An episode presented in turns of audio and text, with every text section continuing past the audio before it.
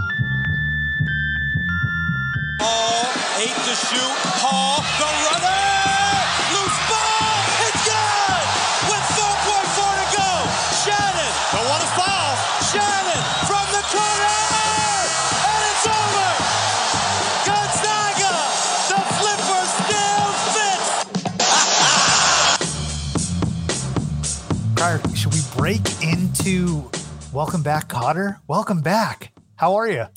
I'm good, man. Uh, you know, it's been a long off season, especially for me. You know, with my team and everything. It, has been busy. Uh, you're going to media day, right? You're going the second straight year. You're going to Big East Media Day. Yes, I, I will be there. Uh, my, my podcast partner BRC, will be with me as well. Uh, very excited. Maybe we when ask exactly? some questions. I, I don't know. I don't know. When is it exactly? Uh, it's uh, next upcoming Tuesday, the 24th. Okay. MSG. Tell us about the credential process again, because I thought it was hysterical. Like last yeah, year, you very, applied for very it. Very easy. I just just emailed the guy, and he's like, "Yeah, you're done, all set." So, I was like, "Okay." All right. Uh, so speaking of the questions, though, like what what what's percolating in your mind? That's what I want to know. Are you going to be rude to Danny Hurley and UConn? No, I mean, so last year I didn't get any content from the other teams. I, I just hung around PC. I, like first season, I had no idea what to do at this thing. Um, but yeah, this year, hopefully, we get some some good content from across the league, and uh, hopefully, don't ruffle too many feathers. Between Hurley and Ed, you know, might be tough. well, there's also a new man in the Big East, maybe making his return to the Big East. Rick, I, I that's what I want you to get. I totally understand you got to pro, you got to cover Providence, KE, mindset, Cooley if you need, Hurley for the rivalry, but please don't forget about Slick Rick. Oh no, believe me, I, I won't forget about Slick Rick because it's really all we've kind of dominated the conversation, right? Uh, Pitino back, he pretty much does a Deion Sanders, flips the entire roster. Um, and look, I, I have nothing against Pitino, coached the Friars to a Final Four in '87.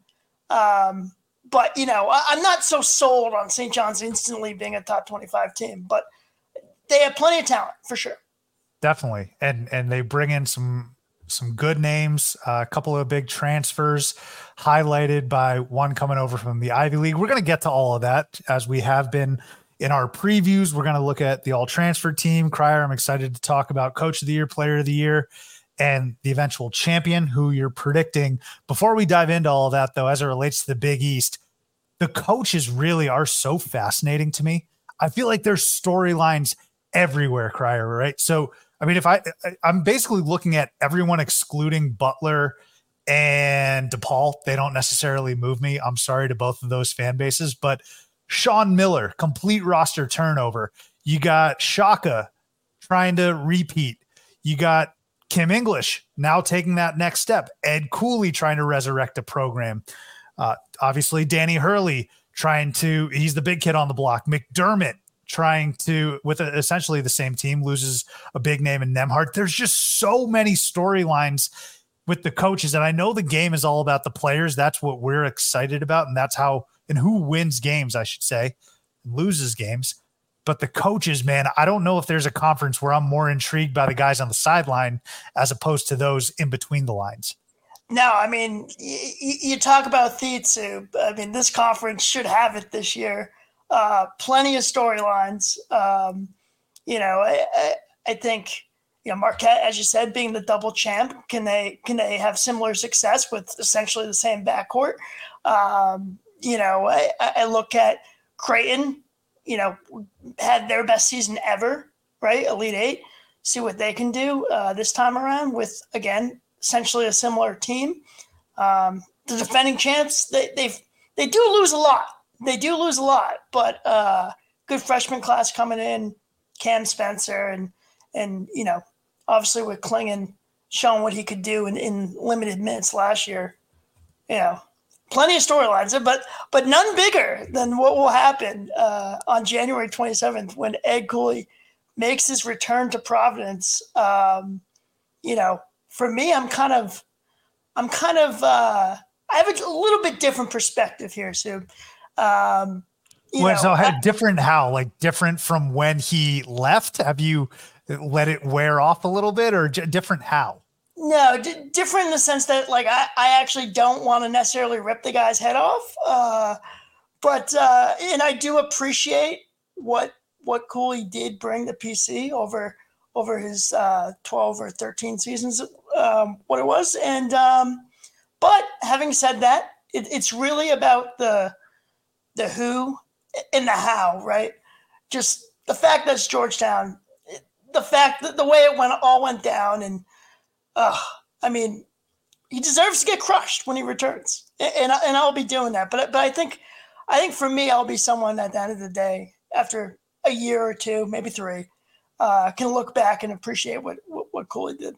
I think that's a fair assessment, and I think that's a mature stance for you to have because there are people I mean, yeah, I credit your maturity because there are people that, and this isn't the first time it's ever happened in sports, in college basketball, certainly, but across all sports, we see people leaving in unceremonious ways.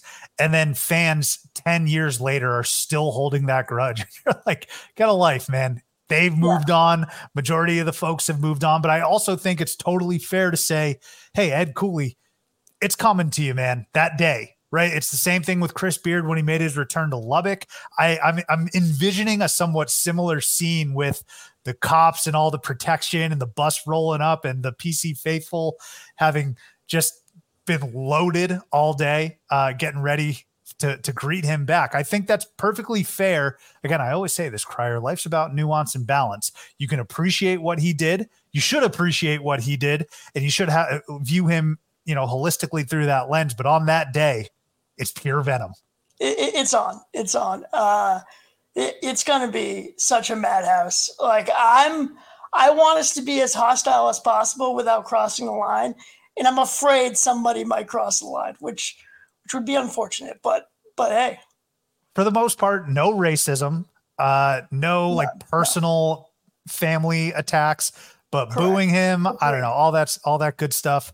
Feel free to do it. Now, hey, before we dive into your predictions and our predictions of Coach of the Year, let's talk about real quick uh, one Big East coach, former coach, former coach in the Big East, uh, your boy, one of your favorites, Jimmy Boeheim, now at ESPN. How excited are you? I'm not excited at all. Uh, I mean, I, I, don't understand how a guy can be a jerk to the media his entire career and then instantly get a job in the media. Like, what is this? That's a good point. I hadn't thought about that. I don't know. It'd be like Bill Belichick, like you know, being a sideline reporter once he's done. Yeah, Belichick going to work for NFL Network after his tenure with the Patriots, and then after he like literally destroys the mic when he goes yep. to the podium. that would be something. Uh, but Boeheim, I mean, look, I think this kind of further emphasizes the fact I don't know about you. I'm a CBS Sports Network guy. I'm oh, up late during the week watching Rothstein and like Adam Zucker and Brent Stover and Renee Montgomery, Wally Szczerbiak, as opposed to the Seth Greenbergs and the Jay Williams of the like. I mean, totally. I, for for PC, um, you know, I, am a Fox and, and CBS Sportsnet guy. Uh, those are my two stations. Um, and hey, we, we kind of shared a little bit too with the pack. I mean, I know, I know the pack gets their fair share of ESPN games, but, uh, but um, you know, they're still with Fox, right? Yeah. yeah. So yeah. I, I, I, like Fox too. I'm yeah. glad you mentioned them, like Mike Hill, Casey Jacobsen. That's a good crew for sure. But hey, last last rodeo for me as it relates to the Pac 12. I can't wait to move to the Big 12 and actually get on. I don't have to fish on the Pac 12 network, so that'll be nice. Yeah, yeah, that's true. Uh, but, um, you know, I, UConn probably wishing they're Arizona right now. I, will tell you that. I don't know. I, I, don't think I've ever heard those words uttered as it relates to college basketball. I'd do anything to switch places with uh, with the men in stores. But Crier, let's dive in now. Let's talk some Big East. I'm so excited, and we talked about how compelling all of the coaches are and so many storylines. I'm going to divert to you first and foremost as our Big East expert. Who you got for Coach of the Year? All right. Well, this will kind of be a giveaway in terms of uh, who I'm going to pick to win the conference, but uh, I'm going to give it to Hurley. And, um, you know, I think I unfortunately had to eat crow with, with UConn winning it all last year. And, you know, when Hurley, Hurley, I believe during their, their skid that they had said that uh, their team was built more so for the NCAA tournament than they were for the Big East. And I, thought that was the cockiest thing ever. And then sure enough, they end up getting six and, and winning it all. So, um, yeah, you know, he's got a good squad back. I think he's probably at his most confident, uh, you know, position as a coach in his career. Um, so I'm going with Hurley you mentioned something there. Most confident he's been in his career. I've, I, i am thinking of this, and I'm trying to envision myself in Dan Hurley's shoes, where he's got the world by the college basketball world by the balls. I, I he's red hot right now on the recruiting trail. He's coming off of a national championship season. Uh, he's building that UConn legacy, and he's contributing to it. Like, do you see a coach in this conference with more momentum than than Danny Hurley? at all? Like, and, and that's kind of he's got so much going for him right now.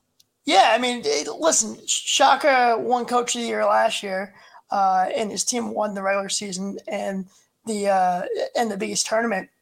They ended up beating UConn to do it, but um, no, because I mean, listen, he's got the national title, so yeah, he's he's coming in hot this year for sure. Yeah, I, I it's gonna be it's gonna be tough for him to obviously outdo what he did last year, and I'm sure he'd much rather take a Big East title, conference tournament title, and or NCAA t- title over Coach of the Year. But I can understand that pick going with Danny uh, Crier. Allow me. I'm just head over heels for Rick Pitino. I'm sorry.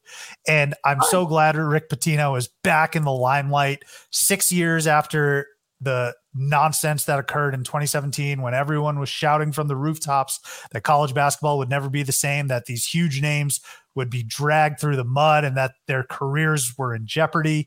Uh, not the case. Rick Pitino back after a couple of uh, years at Iona, successful years at Iona, and now he is in the Big East at St. John's. This is honestly majority. It's it's it's a narrative pick, Crier. I'm I'm not gonna sugarcoat it. Uh, but they can be a tournament team. You mentioned prior to us recording that you're not sold on them being a fringe top 25 team. Neither am I. But as as it relates to them being a top 68 team in the country, I think they can be. I think they're somewhere in the 50 or 60 range this year, and I'm never going to put it past Rick Pitino to uh, create some magic. He, he he's an immediate impact guy. When I look at transfers during our preview, when I look at coaching hires, I look for immediate impact guys. And Rick Pitino is a veteran, arguably a top three or four coach in the entire country. So at the very least, and I said this in the offseason when they were get bringing in guys like like Jordan Dingle, I said they got a stew going. Like at the very least, you, the excitement and the juice is back in Queens.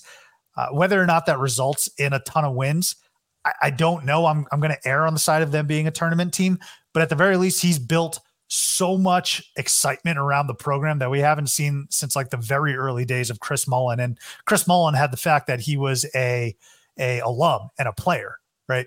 Rick Pitino has done that. Uh, the thing I, I will say about St. John's is a lot of times people look at programs and they're they and experiments, I guess, and they say this is either going to be a fantastic supernova experience or a complete disaster. I think it could very well be a complete disaster, but the the ceiling for this team I think is like average. If they're average, that's a huge win and I think that'll be enough to get uh, the coach of the year for Pitino. And then the personnel, I mentioned Jordan Dingle. Let's not forget about Joel Soriano coming back, who's such a great player. Nahiem Alleyne coming over, left Danny Hurley at UConn comes to the Johnnies with championship pedigree. Uh, so I have to say a lot of this is narrative based and who I'm rooting for. I want Rick Pitino to be acknowledged as the coach of the year in his first season, but there are a few other contributing factors. Yeah, I mean, listen, he definitely added some really good talent. Um, you know, what I find kind of interesting though, that's going on talked about, which you slightly mentioned, was the fact that this is really the first time he's back in major college basketball in six years.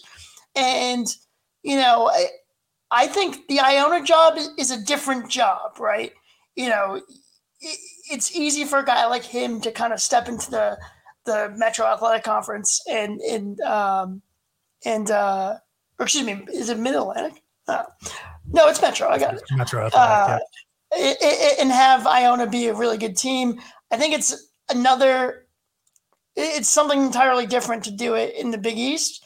Um, but obviously, he's a Hall of Fame coach, and um, yeah, I totally agree. If if if St. John's is a tournament team this year, then by all means, give Coach of the Year to Pitino, especially because you're doing it with an entirely new roster. Exactly, and some could say that's his doing. He's the one that kind of shooed the likes of Posh Alexander uh, out the door. Dylan Addae-Wusu, he's gone as well. But to your point, Crier, and I, agree. I agree to an extent. I say this about transfers coming in from mid majors to power conferences. I look at a guy like Dalton Knecht. I expect him to be really good at Tennessee, but there is that small reservation of, dude, you're going from Northern Colorado to the SEC and Thompson Boling Arena. It's a different beast. That being said, with Pitino, he's done it at the SEC level. He's done it in the ACC, right? He's he, he's done it at the mid major level, and, and he's a Hall of Fame legendary coach. So I'm not terribly worried about that. Yeah, Fair. Crier, on to Big East Player of the Year. Who is the best player in this conference? I'm going with a hometown pick here. Uh, now, first off, you know you do have your uh, reigning Big East Player of the Year returning in Tyler Kolek. Um, there are three guys that were on the Big East first team that are returning this season. That would be um, Kolek, who, who won the award, like I said, um, uh, Kalkbrenner uh, at Creighton, and then the other would be Bryce Hopkins. And so I'm going with hometown pick. I, think Hopkins is going to have a great year. Uh, he trimmed down a little bit, which which kind of worried me uh, in terms of we still be that physical presence uh, on drives and, and, in the paint. But um, I caught some of the outbound scrimmage. I'm not worried. He had 15 points in that one. Um, he's going to be a little more perimeter oriented this year too. Um, I think he takes. And then you know you look at another guy like Clingan, who uh, a, a, lot of people think will win the award. I'm not sold necessarily on him. Definitely going to be the shoe in all conference performer. Um, you know the, the, minutes were light, and and let's see what he does with with a full um, you know a starter's minutes this year. Um, but I mean, there's certainly a good chance he can be there. I'm not going to dispute it, but I'm not. I'm not entirely sold. That's what I'll say. But I'm yeah. going Hopkins. I like that pick, and there's no shame in in you going with the hometown kid. Your guy, Bryce Hopkins, is a tremendous player. W- was last year? Could that be considered his quote unquote coming out party? Because obviously Kentucky fans knew him when he was there, and he showed flashes. And then he came over to Providence. This is his second year at PC, yeah. right? Or is it right? Okay. So I would say, yeah, last year was his his breakout season when everyone was like, "Holy smokes!" And especially while Kentucky was was uh, struggling. Yeah, I mean, so Hopkins had a 2020 game against Marquette. Um, he had a huge game against UConn. Um, and if you think about it, Hopkins was kind of in line to win the award last year. And then PC kind of fell off at the end. I wonder why. Um, yeah, yeah. Uh, Very mature chirp, Crier. See, that is that is refined, mature chirping right there. Not just saying "screw Ed Cooley" like a like a drunk idiot. Like that is a nice, subtle jab. Hey, man! Like when you when you host Seton Hall uh, at the end of the season last year and drop an absolute dud, uh, and it just so happens that you put your house on the market the same day uh, I have questions. And you want to talk about mature? The players, you know, they kind of swept under the rug and said, no, you know, this wasn't a distraction. We kind of, this was on all of us, uh, our fade down the stretch here. But I mean, come on. That, that's a odd coincidence, if you ask me. I think that's fair. Crier. Uh, I want to get back to Bryce Hopkins though for a second. What have you heard? I mean, you're as plugged in as anyone I know. What have you heard about his off season with Kim English and them meshing together? Because obviously he came as an Ed Cooley recruit, you could say, right? Ed Cooley recruited him from Kentucky, and now this is going to be his third coach in his collegiate career. And there, he was he was rumored to to to transfer. I don't think people would have been upset at him for doing that, but he says, no, no, no, no, I'm coming back to Providence. What what have you heard? What have you seen? What's your feel for him and Kim English's uh, relationship? And then you mentioned a little bit about how we're we should expect Hopkins to play a little bit more from the perimeter. Yeah, I mean, so um, Kim English really, with a lot of guys, had to come in and do some instant re-recruiting uh, with the portal the way it is. I mean, Carter and Hopkins, uh, they would have been second time transfers. So, you know, and this was before they thought they could maybe get a waiver and then they, you know, those kind of got shut down. So, um, but, but I think English really sold them on, you know, his style of play being more modern to, to the NBA game. Um, and, you know, Kim's a guy that uh, was, a, a, as a player, not really seen as this big time NBA prospect when he started at Missouri and worked his way to end up being drafted. So, you know, and I think that stuff plays a long way with these guys. Um, so, I, you know, I, I think there was definitely some re recruiting going on. And Kim's a, you know, I met Kim once already. He's a very personal guy. Um, really. What was that interaction like? It was it was brief. It was brief. I, I, told him I was class of 2012, and he's like, "Oh, me too." I was like, "Oh man." yeah, that, it makes us feel like I mean, garbage. I, huh? I'm no spring chicken here, but uh, well, man, you are young to be coaching uh, Big East hoops. we got we got Dajuan Wagner's son coming in to okay. to college basketball. So yeah, yeah. we'll bring back uh, your oldest fuck Peja's here on too, right? college hoops. Who? Peja. Stojakovic. Yeah, he's he's in the Pac-12. He's at Stanford there. So yeah, Peja Stojakovic's kid, who's apparently nasty. So but I, I, like the Bryce Hopkins pick. I'm very intrigued to see how he does with uh, with with Kim English there. So I'm going to actually go with one of the three names that you mentioned, who was all Big East last year and is returning. I'm going to go Kalkbrenner. Kalk yes, I'm going to go Ryan Kalkbrenner. I've given him my fair share of grief in the past, but I think all of those trials and tribulations for Ryan Kalkbrenner have led him to this point where he is going to be the best player on arguably the best team uh, in the conference. He's a seasoned veteran leader. He's been through it all essentially at Creighton. He's been part of this quote unquote golden era of Creighton. And you mentioned it, and you're absolutely right. Last year was their best season ever. I think the year prior to that, when they beat, who was it, Miami? Right? No, uh, SDSU, excuse me. So they lost to SDSU last year, but they beat them the year prior. He was lost uh, to at, at, for that game as a result of an injury. He's been through so much. Uh, I just hope he does stay healthy, and I, you could make the same argument for Donovan Clingan. Hopefully, he stays healthy as well. But if if Kalkbrenner's healthy, he's going to be your Big East Player of the Year. Uh, I also think he's one of the best players in the country. I think he, in many lists, he's a top five at the worst, top ten guy in the entire country. Uh, he's already got a DPOY under his belt uh, in the Big would, East. So yeah, let's add to I this. Fight that. but he's got it right. I mean, are you gonna are you gonna fight that he's one of the most impactful defenders? Maybe not the best. No, yeah, he's certainly impactful defensively, but I'm going to go again, being the ho- uh, hometown pick here. I thought Devin Carter probably should have won the award last year, but hey, that's me. That's fair. That uh, again, I, I, I ain't going to fight you on that. Uh, but is going to use this rhetoric from you and this clip once I tweet it out to fuel him to then say, you know what, Crier, I'm going to go out, play even better, and I'm going to win uh, the best overall player in this conference. He protects the rim. He can give you some pretty good production down low as well. I think he's averaging like 16 points. And Creighton's going to win a ton of games. So with these individual awards, Crier, uh, it comes down to is your team good? Are you impacting winning? And I kind of put that same logic to my transfers. I think he's going to be a direct correlation with the amount of wins that they get. Now, he's obviously got a ton of help. He's got Trey Alexander. He's got uh, Scheierman. Scheierman, thank you, Baylor. Uh, he's lost Kaluma, lost Nembhard, but I think he's going to more than pick up the slack. He's got a great head coach. The the surroundings are perfect, absolutely ripe for a guy like Ryan Kalkbrenner, who I'm going to bank on his experience. I'm going to bank on his production. I'm going to bank on his teammates helping him out, and I'm going to bank on his coach helping him out to put him in per- perfect positions.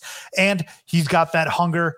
Uh, along with the other the other guys on the on the roster having been seconds away, Crier, from a Final Four appearance. I'm sure the fine folks of Omaha are saying that was a garbage whistle that they got at the end of the game, the SDSU game. They're seconds away from a Final Four. All of this is a perfect storm and are perfect ingredients for Ryan Kalkbrenner to win Big East Player of the Year. All right. I think you you got a sound argument there. When uh when, how many I don't know how Big East scheduling works how many times do you play Creighton? Twice. It's the we got round robin still. One of like the only conferences that still do it. That's Everyone right. plays each other twice. Hopkins and Kalkbrenner. I don't know if they'll be matched up with each other though. No. Will they? No. Yeah. Well, are, but, you think Karaban's going to be matched up with uh, with Hopkins again this year? You know, it's funny. Uh, after the the first game, you know, we had a obviously Hopkins went to work against Karaban. And the pod before the next game at UConn, I, I was like, you know, I think Danny's just crazy enough to just do this again. And sure enough, he did, and it kind of worked. So I remember that. Yeah, yeah. Um, but yeah, it should be a really good year. All right, let's move on now to Big East champ. Who you got? All right. Well, so you had said you know, these awards correlate to winning. Um, so my coach of the year pick is Danny Hurley. The main reason I did that is because I'm picking UConn to win the conference this year. But but don't worry, uh, before you like think I've gone soft on you, th- there is reasoning behind this, and it's that UConn's only won the Big East and the national championship once, and that was their first title of the five. Um, they, they usually don't win natties uh, when they have successful Big East campaigns. So I'm going UConn to take the league. league Dude, when they when they win natties, they're like eight seeds. Yeah, exactly, exactly. They have no uh, business doing it. Go ahead. Sorry. Yeah, but you know, I, I think the talent's there. To me, though, you know, I, I kind of think um, this league one through seven can win it. And a lot of people may call me crazy there. A lot of people kind of have Creighton, Marquette, in in UConn as a tier of their own. But I honestly think, you know, with the talent and just the way this league's been, um, uh, it wouldn't. I mean, Marquette was picked to finish what sixth or seventh. Uh, I think ninth, ninth last year, and they won it all. So, um, you know, I'm picking UConn, but but I firmly believe in even with the Xavier injuries, um, I trust Sean Miller. He's brought in some good transfers. He's going overseas and getting guys again, uh, like he did in his Arizona days. Um, I, I definitely think the top seven in this league. It wouldn't shock me if they won it. I think you can make a good case for them, right? Obviously, UConn, you mentioned Creighton Marquette. That's the top three. We've gone this far, Crier, without even mentioning Kyle Neptune's name, who I actually think would be my my auxiliary pick for coach of the year because I think Nova is going to be good again. I think they're going to be a 20 to 25 type of team. I think he's done a really good job reshaping the roster and he has uh, that first year under his belt. It's not easy replacing a legend, but you talk about you or Villanova, they could absolutely do it. Providence, who knows, right? Even a couple years ago when you did win the league, nobody picked you to win it. So maybe you come out of the woodwork yet again. Uh, that's probably where I would cut it off. Uh, maybe Xavier, maybe St. John's. And again, another year two guy, Shaheen Holloway. We haven't mentioned him, but I, I, I do think that there are the cream of the crop, which is the top three. And then after that, there's going to be a lot of jostling uh, for position. And we saw it last year, Crier. Every team is going to go through lulls. Every team is going to probably have a bad week and a half. And as long as that comes before Valentine's Day, for me, this is my personal rule. I don't care. I don't, I'm not going to make a sweeping generalization, which is what folks did with UConn when they dropped what Xavier and yeah, I think it was like six of eight or something like that. I don't know if it was six of eight. No, no, it wasn't. It was. They lost six of eight. I think so. Yeah, I think. I just remember. The, uh, I just remember there was a, a week and a half in January where they went on the road and they they for sure lost to Xavier and it was oh St. John's. I think. I think they lost to St. John's at home. Uh, but the point. No, it I'm was making, Hall. I think. I, I, think they lost to Hall, Hall uh, Providence, um, uh, Xavier, like you said, and I think Creighton Marquette. I think. Damn, six of eight. Well, yeah. Uh, but that all of that being said, uh, like that, the point that I'm making there is there are teams that are going to slip up in that top three. I don't expect Creighton to go an entire season without some some issues. I don't expect UConn to do that. I don't expect Marquette to do that. And that is where a, potentially a Nova or you guys or uh, a St. John's could make it at least interesting uh, as we go down the stretch. So you're going to go with UConn there. Uh, I'm riding the Creighton train. Crier. It's so funny what can evolve and what can happen in a year. I was so off Creighton last year entering the season just because of how much hype they got. Do you remember the amount of hype Creighton got in the offseason oh, yeah. last year when they landed Scheierman? And look, it if you if you want to judge it by postseason success, it was warranted. Like I like I said, almost went to a final four. But during the regular season and and and throughout that whole ordeal, it was not uh, fairy tales and gumdrops. It was very difficult for Creighton. So I wasn't fully in on them. I also wasn't fully in on Baylor Scheierman, who very much shut me up in the tournament. This year, I got the Blue Jays. I'm super high on them, and I'm now finally joining the bandwagon. Uh, re- they return key members from last year's team. Of course, they lose Nembhard. They do lose uh, Kaluma, but they got Kalkbrenner, they got they got uh, Trey Alexander, and then Stephen Ashworth's coming in. What a shooter! I love Stephen Ashworth, but I think the difference in the the, the details are going to be with Mason Miller and potentially even Francisco Farabello. I remember Farabello on that TCU team, but Mason Miller, son of Mike Miller, if you want to feel even older here, Crier, sharpshooter. These guys can shoot the leather off the ball. I cannot wait to see that between Scheierman, between Miller, right? Uh, between Ashworth. It's going to be a lot of fun. Is there yeah, another? I mean, Go listen, I, I think Creighton certainly has got the pieces. They got the experience. They got the, you know, maybe a little chip on their shoulder too with Kaluma and Nembhard leaving a really good situation. Um, I definitely think Ashworth is probably, you know, could you get a more perfect uh, replacement for losing Nembhard uh, to rebound like that with Ashworth? I mean, yeah, I, I like Creighton. I just worry about their depth at, at the end of the day. Yeah, I'm kind of stretching Farabello. I'm not going to lie. You are. like I know I'm stretching Farabello just a little bit, and that's kind of pie in the sky. But here's a little topic I, I, I was mulling over, Crier, as I was looking at Creighton. The question is, can there is there another gear for Baylor Scheierman and Ryan Kalkbrenner? Ryan Kalkbrenner is probably one of the best players in Creighton's history. That, uh, like you look at college basketball players, you got to do what Ryan Kalkbrenner has done. You might laugh at that, but seriously, I don't know if there's been many better players than Kalkbrenner. Obviously, Korver's number one. But is there another gear for Baylor and Kalkbrenner? Because if there isn't, then we saw what happened last year, that which is almost Final Four. But if there is, sky is the limit. Do you think that they can somehow elevate their game even more? Because Crier, I think the worst is that we get the same performances last year. I don't think we're going to be decreasing in that. Yeah, um, not so much Kalkbrenner, but but I will say Scheierman, yes, um, because Scheierman was coming over from South Dakota State uh, the year prior, his first full year in the Big East. He ended up having a, a fine, fine season, um, but but yeah, I mean, I, uh, me personally, I, I, I think Scheierman can reach another gear. Kalkbrenner, I, I feel like we know what we have with him. I think the last point I want to make, though, that would be contrary to my argument, Crier, is it might be difficult mentally for Baylor, or excuse me, not Baylor, geez, for Creighton to ante up and win the Big East. Like I understand coach speak, player speak, they're going to say that's their goal. I, I don't necessarily buy into that a whole lot, especially after the best season ever their goal is making the final four. They've reached that level. And so you look at teams like Villanova, who you could say historically that's ne- their goal is titles, but now they're in a place where Kyle Neptune, you got to win the conference. You're still in a place, I would say, where you want to win the conference. I think the same thing with the Johnny, Seton Hall, Xavier.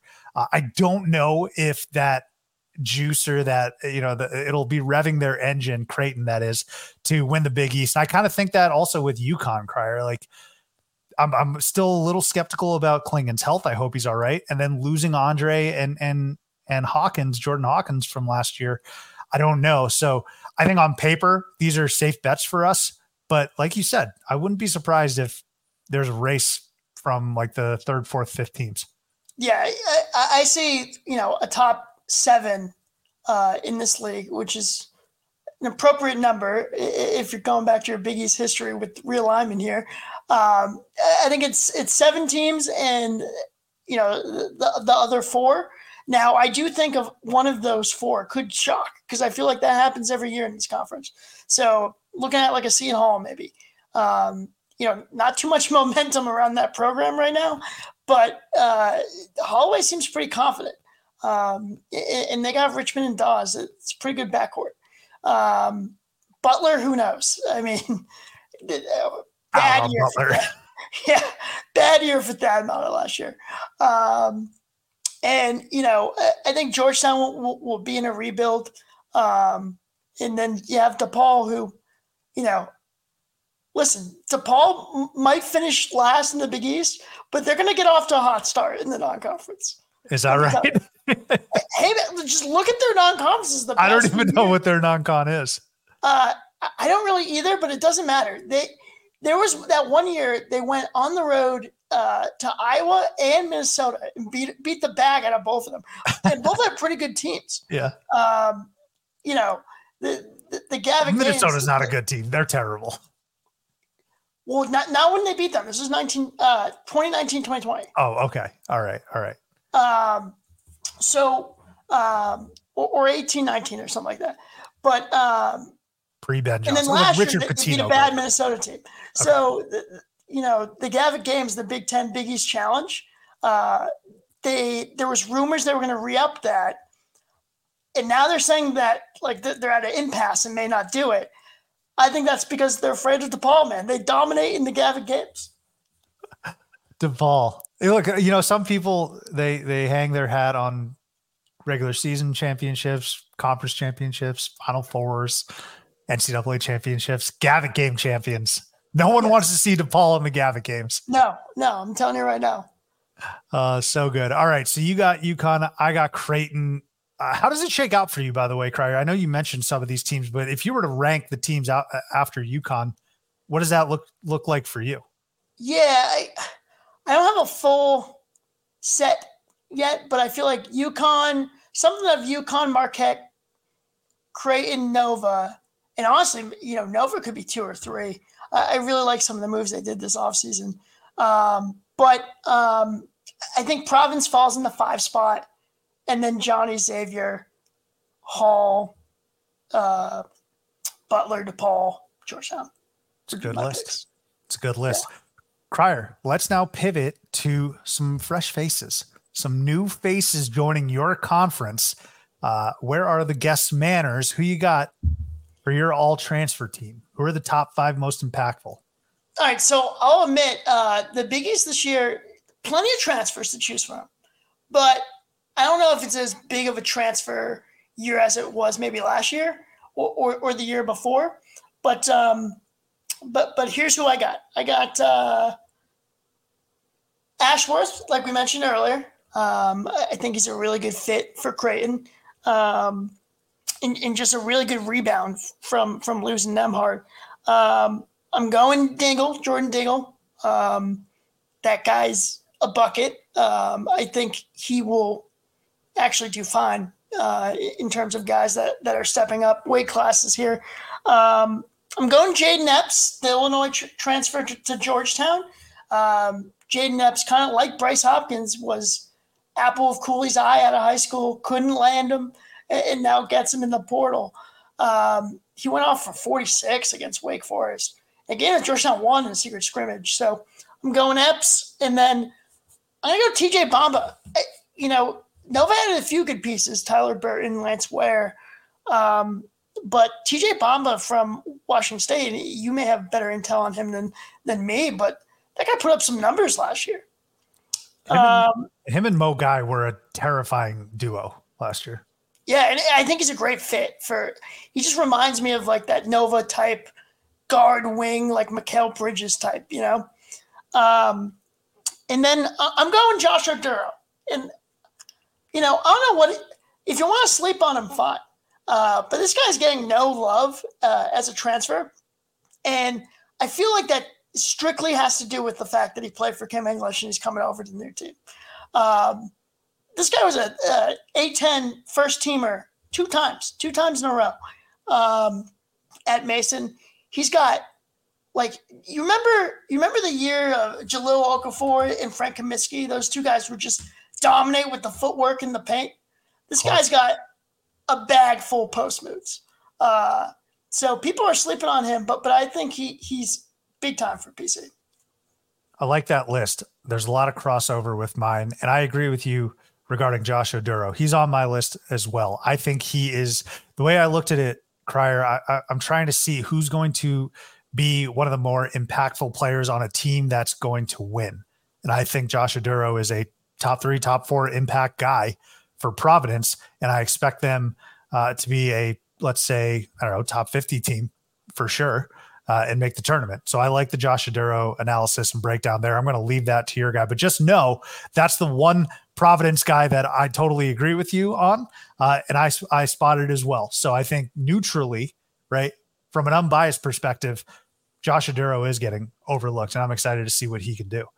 I'm also going to go with Cam Spencer, uh, shooter in the house. Crier. we got a shooter in the house, consistently a 40% shooter from three. Uh, a couple of years ago, he was at 47% which is truly outrageous. I mean, if he can recapture that, that might somehow be a shooting upgrade from Jordan Hawkins, which is unheard of considering what we saw with Hawkins uh, this past year. He could actually rebound pretty well also. But speaking of Jordan Hopkins, that is who Cam Spencer is there to fill the shoes of and and you you had alluded to that uh, a little bit earlier. And we talk about the adjustments going from conference to conference. Big 10 to big east that's pretty that's pretty linear linear. Uh, it, it's not too too high or too low there for cam spencer.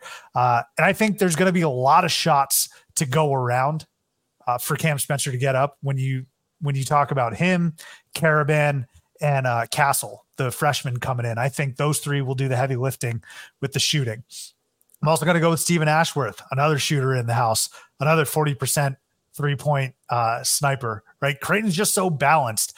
I, am picturing this pick and roll with him and Kalkbrenner, and then Ashworth's going to be Ashworth is going to be open for a three or a shot, or uh, Trey Alexander driving, kicking to Steven Ashworth. Like he's going to be a major contributor, and I can't wait to see uh, what he can do from a shooting perspective. Another solid rebounder. I think he's going to make an immediate impact in uh, McDermott's system. And I see him fitting in seamlessly. One of like if you look at a, a seamless transfer without any sort of ups and downs, I don't expect anything there uh, from Ashworth. Dingle, you took the words right out of my mouth. Pure bucket, averaging 23. I don't think there's going to be any issue with him coming over from the Ivy League like you like you mentioned. Him and Soriano are going to be a really nice one-two punch. Now, again, I talk about impact. I still think Joel Soriano is St. John's best player, uh, but I, contr- I expect Dingle to contribute at a high level. Can he be the number one guy? He was the number one guy at Penn, but again, uh, maybe some nights Soriano doesn't have it. That's where Dingle's going to have to step up, especially for a team that's probably going to be on the bubble. Yeah, if I can just chime in one second, please. Uh, with the back to the Johnnies here, um, you talk about that duo though. They had a team of Posh, Champagnie, and Soriano, and couldn't get it done. It's one throw out there. It's not a bad point. Uh, you know who was also on the sidelines though? I think that makes yes. a bit of a difference too. Yes, uh, Ma, who I thought was a good hire by them at the time. Wolf. He won so, Big East Coach of the Year. Yeah. One time. So you're right, but look, you're right. You're we got to exactly. We uh, obviously have to see what's going to happen. So I'm glad you mentioned TJ Bamba. It was a real tough decision for me though, as it related to him versus Hakim Hart. And I actually went. Oh, yeah. I gave the hat tip to Hakim Hart uh, for this one. I think he's flying under the radar like your boy Oduro. Him and Oduro are locking arms, flying under the radar. Solid, solid contributor at a good Maryland team last year with 11 and four. Uh, he's undersized like his front court mate Eric Dixon. And I don't. I feel like Nova hasn't had a big man since Daniel Ochefu. Maybe I'm going oh, crazy. Yeah. But like him and Eric Dixon are six eight, but he's tough as hell and a player that can provide consistent consistent scoring. I do think everyone's enamored with Bamba and rightfully so. But I am looking for Hakim Hart to be a, uh, a big difference maker there in Philly. So I'm going to go again as a recap: Cam Spencer, Stephen Ashworth, Jordan Dingle, Hakim Hart, and Josh Oduro like it. I like it. I think the Xavier guys will will put up numbers too. Um, but um, yeah, I mean, I, I, I think end of the day, you, you, look at some of the guys that, that have come in here, and you know, it's gonna make for. You, you talk about the coaches, you know, in the infusion of the coaches. You know, the, tra- the guys that they've got to transfer to the Big East over the past few years. I think it's just that's another piece to why this conference is really rising uh, on, a national level here. I agree. There's some strong names, and when I, as I've been combing through the transfers over the conferences, I think the SEC has the best and deepest transfers. That uh, like the SEC transfers are pretty crazy. The Big Twelve, there's like four outstanding names. You talk about Tylor Perry, talk about Hunter Dickinson, Max Abmas, uh, but it, it's very polarized. I would say the top four or five transfers are so damn good, and then there's a heavy fall off. The Big East, uh, somewhat somewhere in between that, right? Like I, I, think there are some solid names, so I'm excited to see what these guys uh, these guys can do. Crier, are you ready for some trivia? Yes. Let's, let's put your Big East knowledge to the test. Let's have a little fun here uh, with some Big East trivia. All right, let's kick it off with this.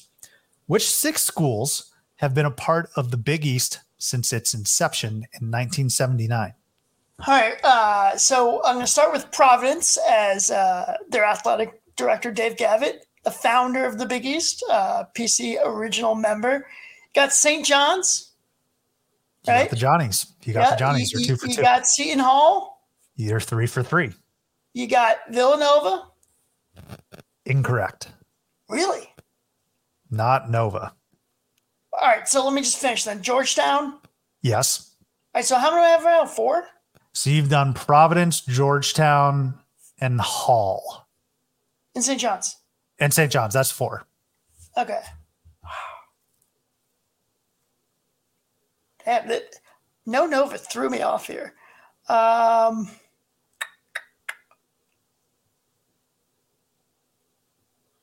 who- who am I missing? So you're missing, well, let me give you a hint. You're missing a team that is no longer with the conference, but they're still relevant in college basketball. Wait, see, this conf- this question confused me because it says been a part of the Big East since its inception. So who are you thinking? Well, if you're Oh, say, so you're, oh, that they still need to be part of the Big East. yeah, Uh, I can see how the phrasing is bad. Sorry. It is Syracuse though. okay. Okay, I apologize. That's that's poorly phrased. I'm sorry. I but I'm still surprised, uh, it, I think you might be right. But uh, I'm still surprised that Nova wasn't the original. That, that's wild. So to be fair, Crier, I ripped this from a, a, a website and I didn't really fact check, but I'm pretty sure this is correct. Uh, the phrasing poor, but okay. So you got Georgetown, PC, St. John's, Seton Hall, and Cuse. Who's the last one? Uh, I mean, UConn since they're still here. It's UConn. Yeah. Yeah. So I, I would have went UConn and Nova with the other two and got Nova wrong. But but yeah. Yeah. I apologize for that. All right. All But you know what? I'll, I'm going to give you partial credit here. I'm going to give you, Oh, I'm going to give you credit. All right. Which of these five players did not score at least 2,000 points in their college career? Names are, yeah, you see those names there. Why don't you read them out?